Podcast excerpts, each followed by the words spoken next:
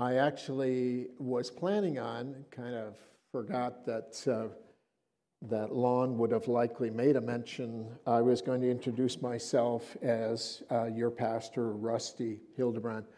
And you would have said, Wow, have you aged in one week? Um, but, uh, but you already know that Rusty is not here this morning. Um, he called me, uh, well, he actually sent me a text while I was out cutting some lumber, some wood, uh, out in the Harris pasture, uh, trying to help out. We had a whole bunch of people doing, uh, putting up some wood for, uh, for Andrew and Patty for their furnace for the winter. And he uh, contacted me and said, Howard, I'm not feeling too good. Uh, would you consider stepping in? He said, I'll let you know later this evening. So I was praying, of course, uh, Lord, what would you have me to say? But above everything, make him better so that I don't have to go through this decision. But uh, he let me know in the evening that uh, he just was not feeling well enough to be able to do it. I actually consider it a privilege to be able to share with you um, an opportunity to be able to share with you uh, today. You know, we're going through uh, some time that I think we're all just kind of focused on what's going on in Israel today. And um, it's uh, concerning uh, what's happening. And I think we're all. Um, we're all kind of drawn back. At least I've had comments with a number of believers who have, of course, made a reference back to Israel being God's people and everything that's going on there. And the question is, you know, what does this mean? Where's everything going? All of that. It's, uh, it's a question that brings us back to some very important truths, I think, of God's Word. And that's kind of what I'd like to address this morning.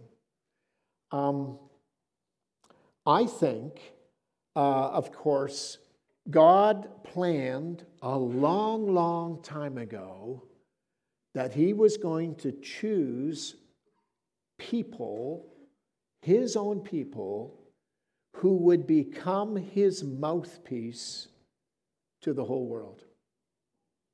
God's plan was from the beginning was not just to choose a group of people who would be different through the whole time of the history of mankind. There are some people who believe that, that that's really what God, God would just said, forget all those other people, I just want to have a group.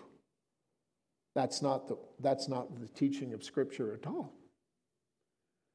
The teaching of Scripture is that God, his heart beats for the world every individual, no matter where they're born, no matter what they are here to now,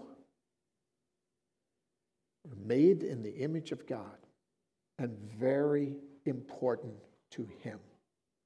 And when Jesus died on that cross, He had every person in mind. Not just Howard Moore, every person in mind. God started off in 2000 BC with a plan that he revealed. Now, he had this plan before creation, but he revealed this plan to a man, Abraham. And he said, Abraham, I am going to bless you. I'm going to give you a family. He had no children. I'm going to give you a family and that family will become large. I will bless them. And I'm going to give them a place where they will live. I'm going to bless them with a land, a special place for them.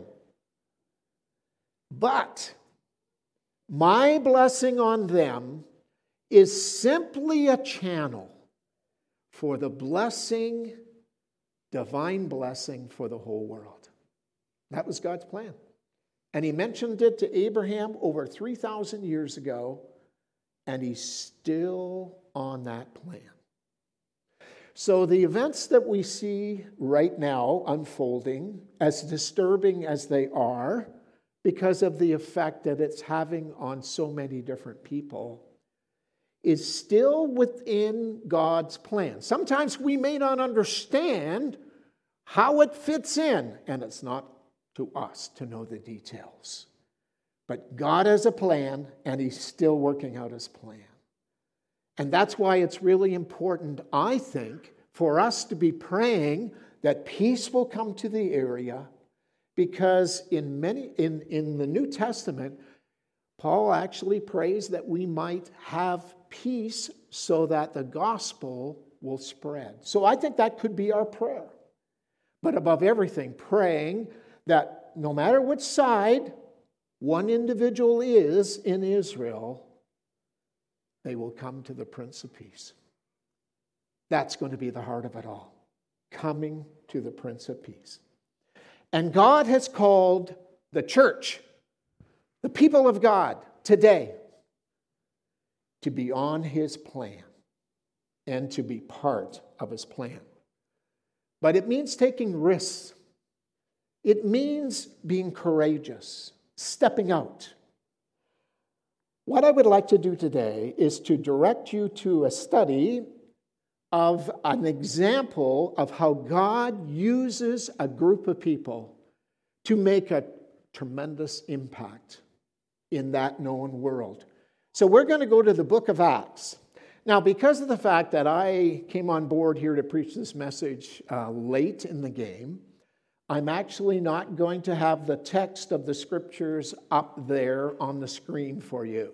So I'm going to ask if you could use your personal screen, if you have a personal screen with a Bible, or if you have a physical Bible and you follow along with me.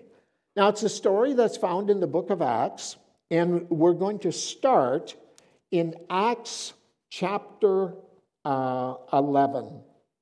Acts chapter 11. And we're actually going to follow through. We're not going to deal with every verse, but Acts chapter 11, and we're going to go all the way to Acts chapter 13. So it's really just two chapters that we're going to go through and, and just emphasize certain parts of it. Now, to give a little bit of context, what I'd like you to do is to kind of place your mind back at that particular time. Just remember, let's go back to the story of when Jesus died on the cross, he was buried, he rose up from the grave, and then a little time later, he rose up from the earth.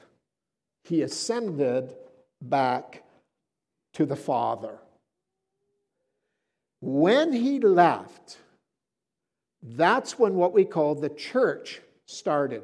Because when he left, he promised his Holy Spirit to come, who is the other comforter, the other advocate, the other paraclete. Someone who, in some ways, we would say replaces him while he was physically present on earth. He would be with his followers. And so we have this day of Pentecost when it all started. Now, that happened in Jerusalem, the city of Jerusalem in, this, in the area of Israel. The church began, and you can read the early verses of the book of Acts where it talks about the church being established, people coming to put their faith and trust in Jesus and then what happened as a group where they were sharing things in common, they were encouraging each other, they were singing, no doubt, about the goodness of God, just like we did this morning. And they were praising God together. But then God did something that some people would say, oh, why would he do that? He brought persecution on that church. And so that church was having a lot of good times together. But God said, you know what? That's going to have to break up. Because my plan is that my people would be my representatives, and my goal is the whole earth. Blessing for the whole earth. So we started with persecution. The persecution got so intense that actually the people were forced out of Jerusalem. It says that they all went except for the apostles. Now that's interesting. The apostles didn't go because God had a plan for the whole church. And he uses every individual in the church. So this is where we start in verse 19. Acts chapter 11, verse 19. Just let me read. Now, those who had been scattered by the persecution that broke out when Stephen was killed, they traveled as far as Phoenicia. Now, Phoenicia was an area just north of Israel. So they moved up the north on the east side of the Mediterranean Sea. If some of you can visualize that on a map, it says that they went to Phoenicia, they went to Cyprus. Cyprus was an island in the Mediterranean Sea, again to the north of Israel, and just oh to the west as well. And then they came to a place called Antioch. And Antioch is found in Syria. And of course, Syria still exists today. But this was an area that would not be classified as part of the nation of Israel. But when they go there, notice what it says at the verse at the end of verse 19. Spreading the word only among the Jews.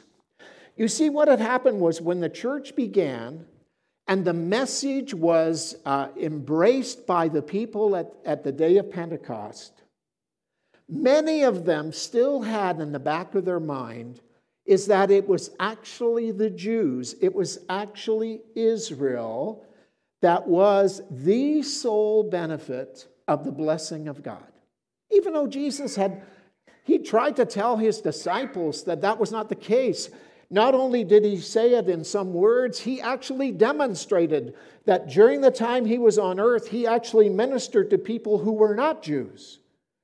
But they were people who had faith in him, and he would even say how wonderful it was that these people had faith, and he would respond to them.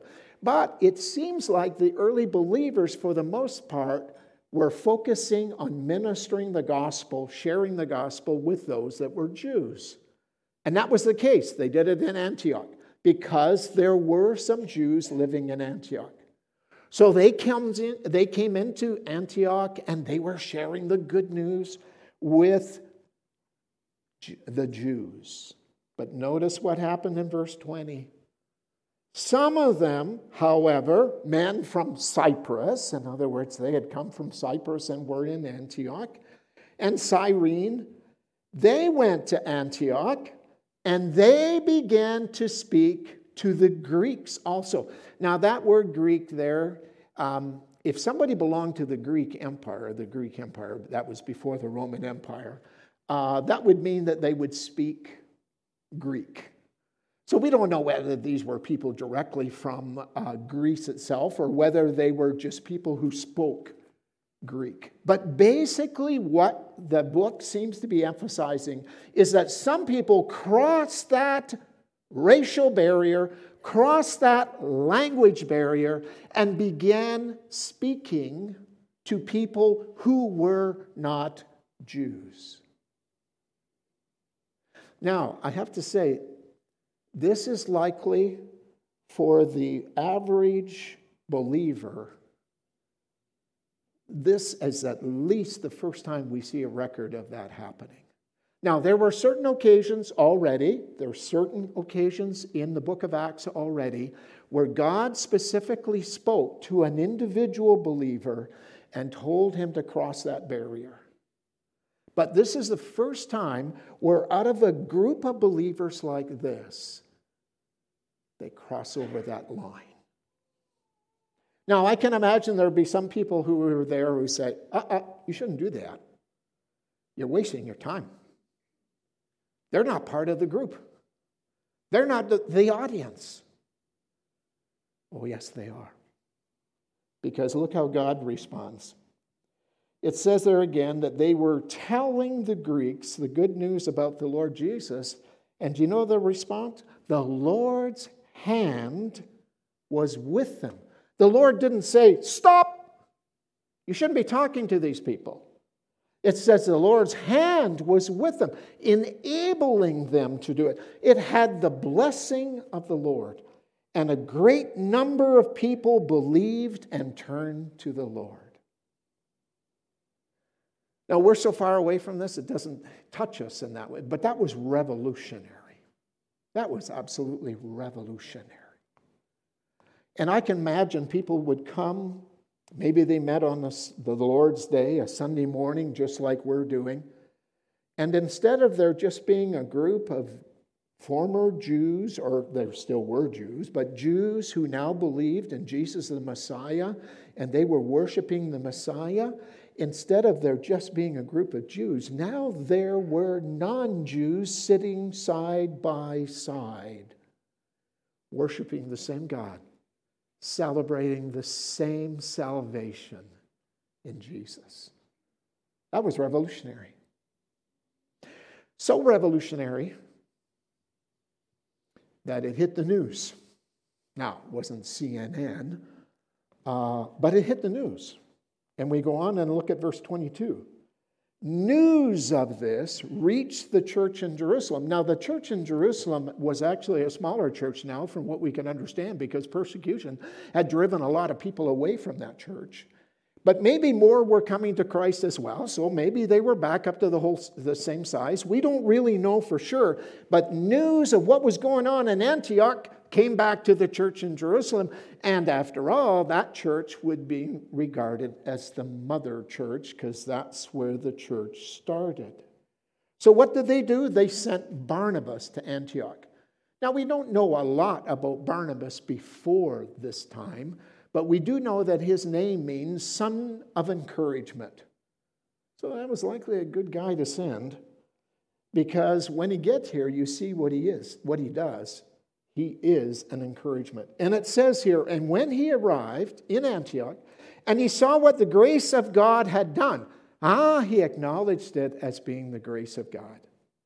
He was glad, and he encouraged them all to remain true to the Lord with all their hearts. Not a surprise if he is a guy known as being a great encouragement, that he would go ahead and encourage people because he saw that this was the work of God.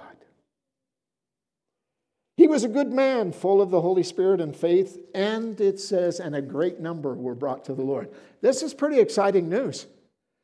The church now, like I said, had these, the mixture of these different ethnic backgrounds and religious backgrounds, may I say, and they were all naming the same Messiah, Jesus resting on his work on the cross.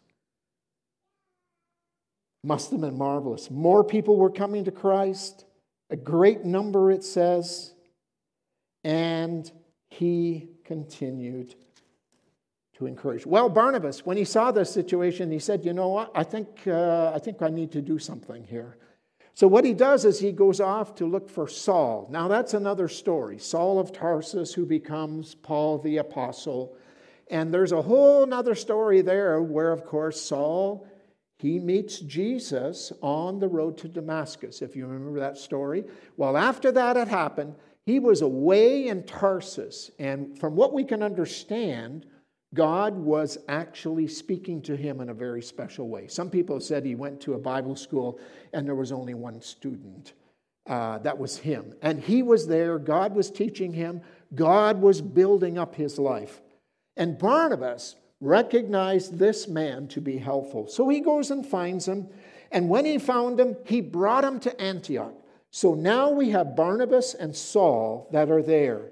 And notice what it says after for a whole year, 12 months, Barnabas and Saul, they met with the church and they taught great numbers of people. They saw the need.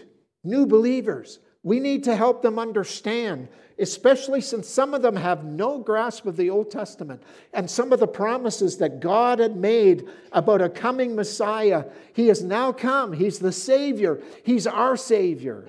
And they had a lot to say to them as he taught, as they taught him. And then it says the disciples were called Christians first at Antioch. So that's where it all started, by the way. If you call yourself a Christian, it all started in this church here.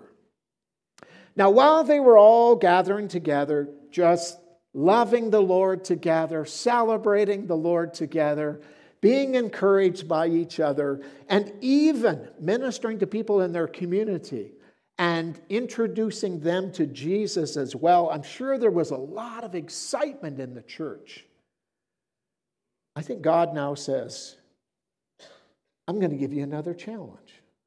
The first challenge was when you came to Antioch, crossing that cultural border to actually minister to those that were not Jews. Now I'm going to give you another challenge. And so what happens is starts in verse 27. During this time, some, some prophets came down from Jerusalem to Antioch. Here comes Jerusalem in the picture again. One of them, Agabus, stood up and through the Spirit, that's why I think God was involved in this, right? Through the Spirit, predicted that a severe famine would spread over the entire Roman world. And it says in brackets, this actually did happen during the reign of Claudius. Now, it takes a while for a famine to occur. And I think likely there are already evidence that a famine was happening. And these prophets said, yeah, but it's going to be severe. This is going to be severe. So, what do the people do? Sorry, we're busy. They said, wow, maybe we should think about this. And it doesn't say it here, but I think the Spirit of God not only was bringing the message, he was working in the hearts of the people that were there. Because here's the response the disciples, as each one was able, to decided to provide help for the brothers and sisters living in Judea. Many of them had a link with the people back in Judea because that's where Jerusalem is. And they said, you know what? Great things are happening here, great needs. We've got a lot of things we need to do here, but there is a great need out there. We need to respond to that. So they did. They took an offering.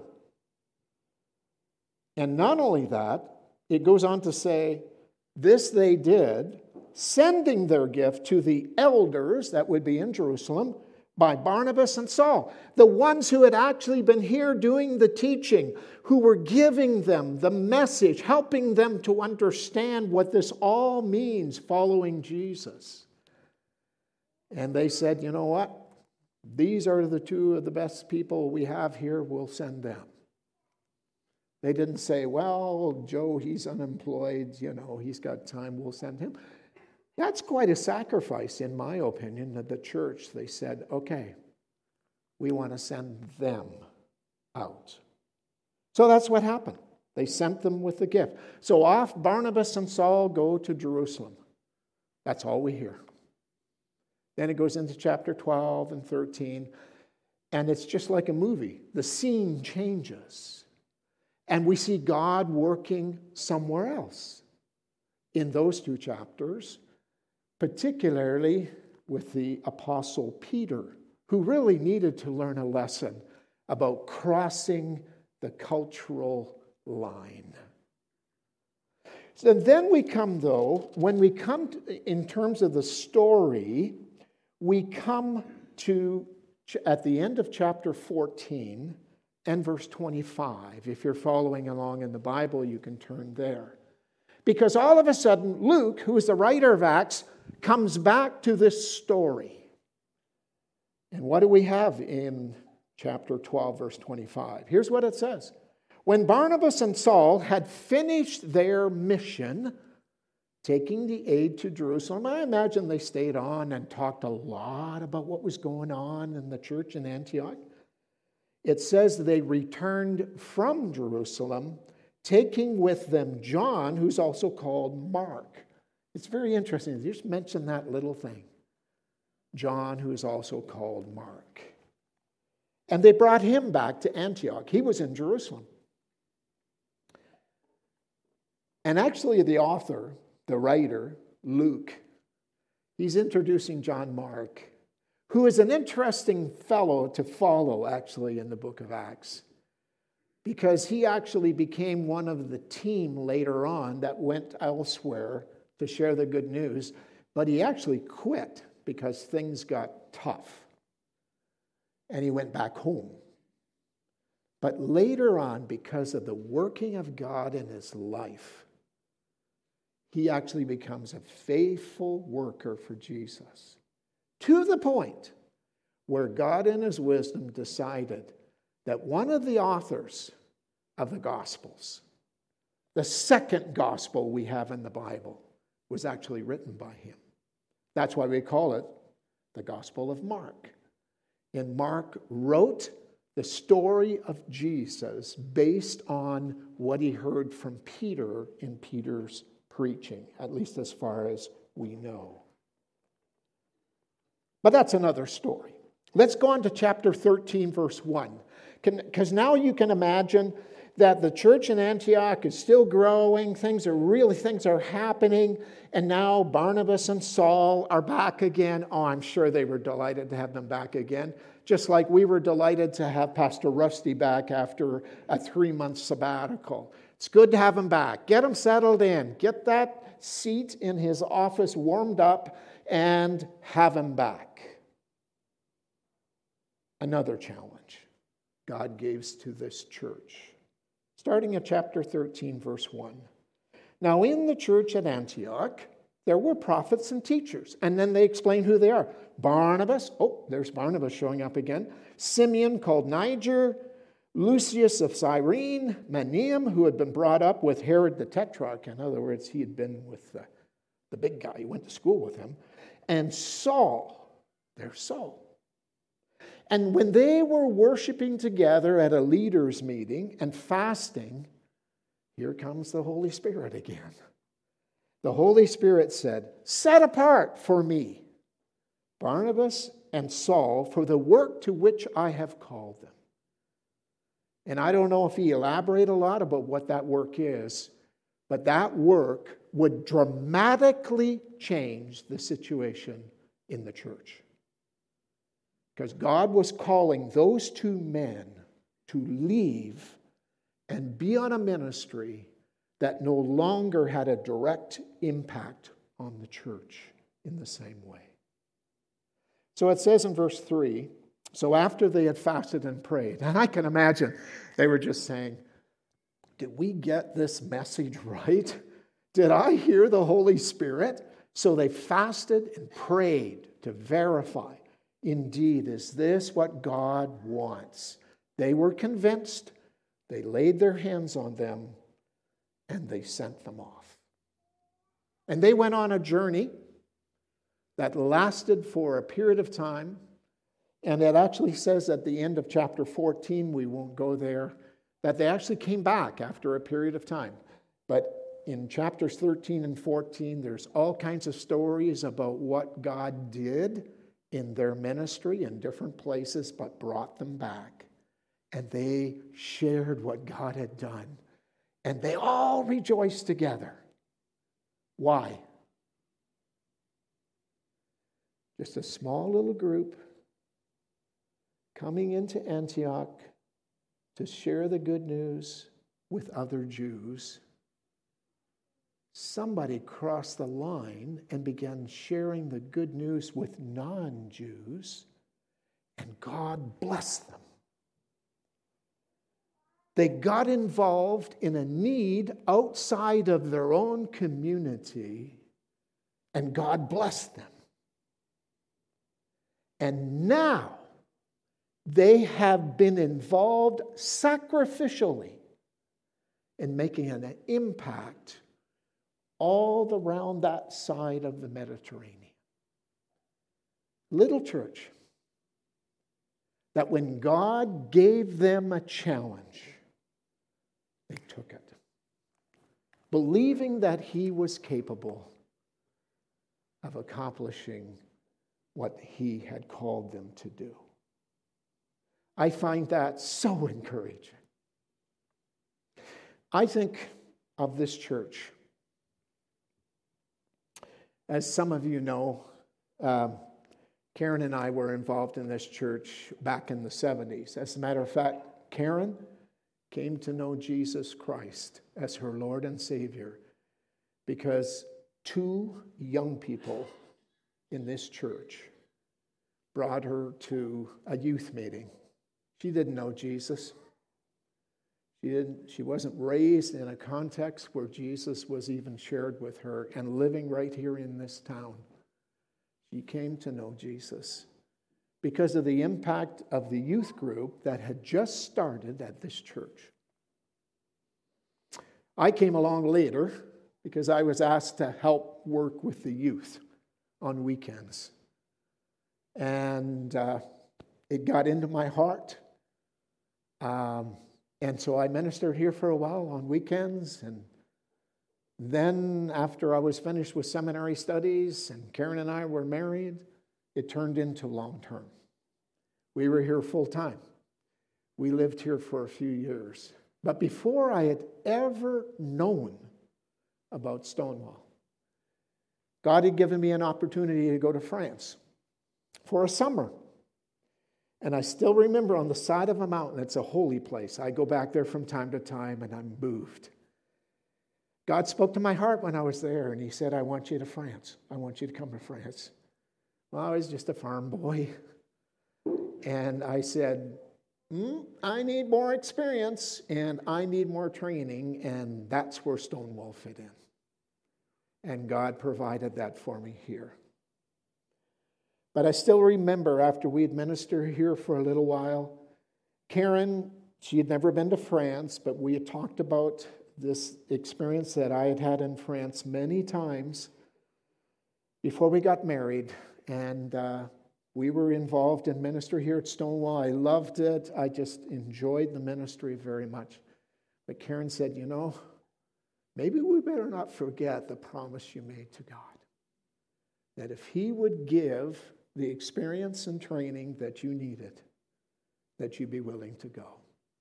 And I remember we went down and had a two week consultation with a mission agency, of which we eventually went. And they said, Yes, we think you are candidates to go to France. We'd like you to go to France. And we weren't quite ready to say yes. So I remember coming back to this church, and there was a few, Al James, I'll point to you, and there was Al Hendricks and a few others that were on the board. Likely Al Semler, you were part of that as well. And I remember saying, you know what? I sense God, baby, saying, it got to go. But I said, I don't know. I don't know if it's God's speaking to me or not. I realized I put a pretty heavy, heavy on those guys. You know, because are they going to say, yeah, get out of here? We'd love to see you gone. I knew they wouldn't do that. They're just too nice. And, uh, but I do remember Al Heinrich saying, you know, this may very well be of God. I don't know if he ever regretted that he said that. He says, I can't remember. He says he can't remember, but I, I remember because that, in some ways, just gave me permission to seriously say, yeah, is God actually asking to go? So we went. Around the same time, Doug and Phyllis Trick, who are still supported by this church, they went in the opposite direction to translate the Bible. And all down through the years, this church has been involved in ministries like that. The church took a stand. They stepped out and said, We'll do it. And since that time, God has given other challenges to the church. At a period of time, I wasn't here, you were, I was away, but at, that t- at a certain time, a challenge came to the church to start supporting people who are not from Canada, but they're already workers that are working in these countries. We call them national leaders, national Christian leaders, but they need some financial support. And the church said, yes, we'll start supporting them. And today, if you look at those that we're supporting, some of them are national workers. Sundar, for example. Uh, these are people that the church has stepped out. Rarely do you have a chance to see them, but still to minister to them.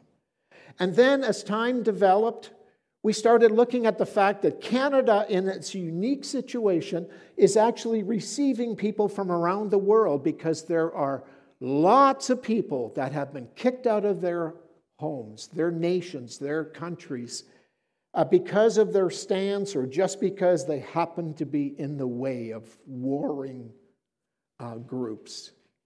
The refugees and they're coming to Canada. So we're involved now in a ministry in downtown Vancouver. We're involved in a ministry in Winnipeg that's ministering to new Canadians. We call them new Canadians.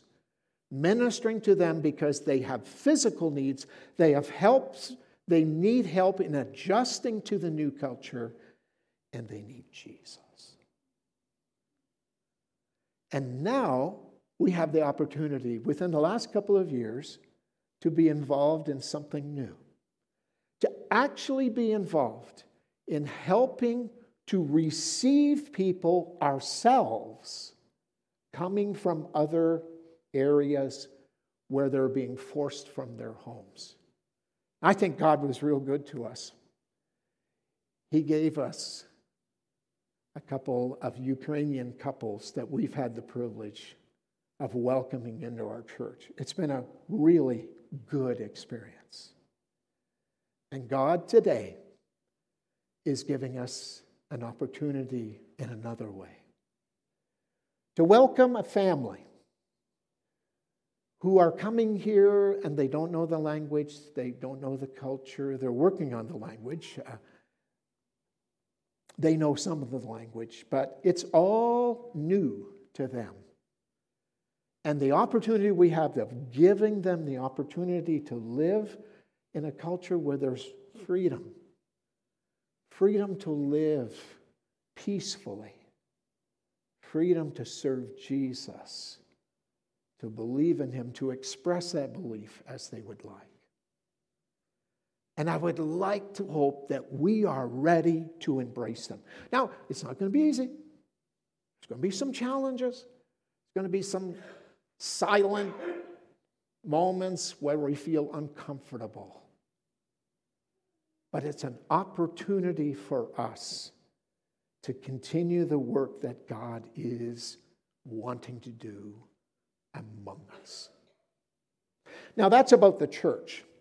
I also just want to say something about us as individuals because there is no church if there, is no, if there are no individuals. But as individuals, my prayer for you, as it is for me, is that every day I would be open to how God would lead me to be part of what He wants to accomplish around the world. He wants to bring a blessing to all the world and a commitment that we, when we need to step out, sacrificially, courageously, whatever it would mean, that we're willing to do it. So that's my challenge to you to follow the pattern of the believers at Antioch. Let's be an Antioch church. To seek by the way we live and by our involvement, both here in our community and out there to take up the torch that God will pass on to us and to do it courageously in faith, trusting Him to continue His work. Let's pray. Father, I just want to thank you so much for the example of this church, the church of Antioch. What a wonderful example. It just looked like a, a small little beginning. And yet, you used it to touch so many people that they would never even have the opportunity of even meeting, except one day around the throne, they will. And that's my prayer for our church. Lord, you have begun a good work among us. And I pray that as we step forward and enter into new areas of involvement, that you'll give us the courage You'll give us the willingness to step out and be involved sacrificially for your kingdom. Thank you, Lord, for what you're accomplishing, because it means that we're part of that kingdom. If this church had never stepped out in obedience, maybe the question is would we even have heard of Jesus? So help us to be faithful. Help us to be like the church in Antioch. And may Jesus, the Lord of the harvest, be exalted because of our sacrificial obedience. In his name I pray this. Amen.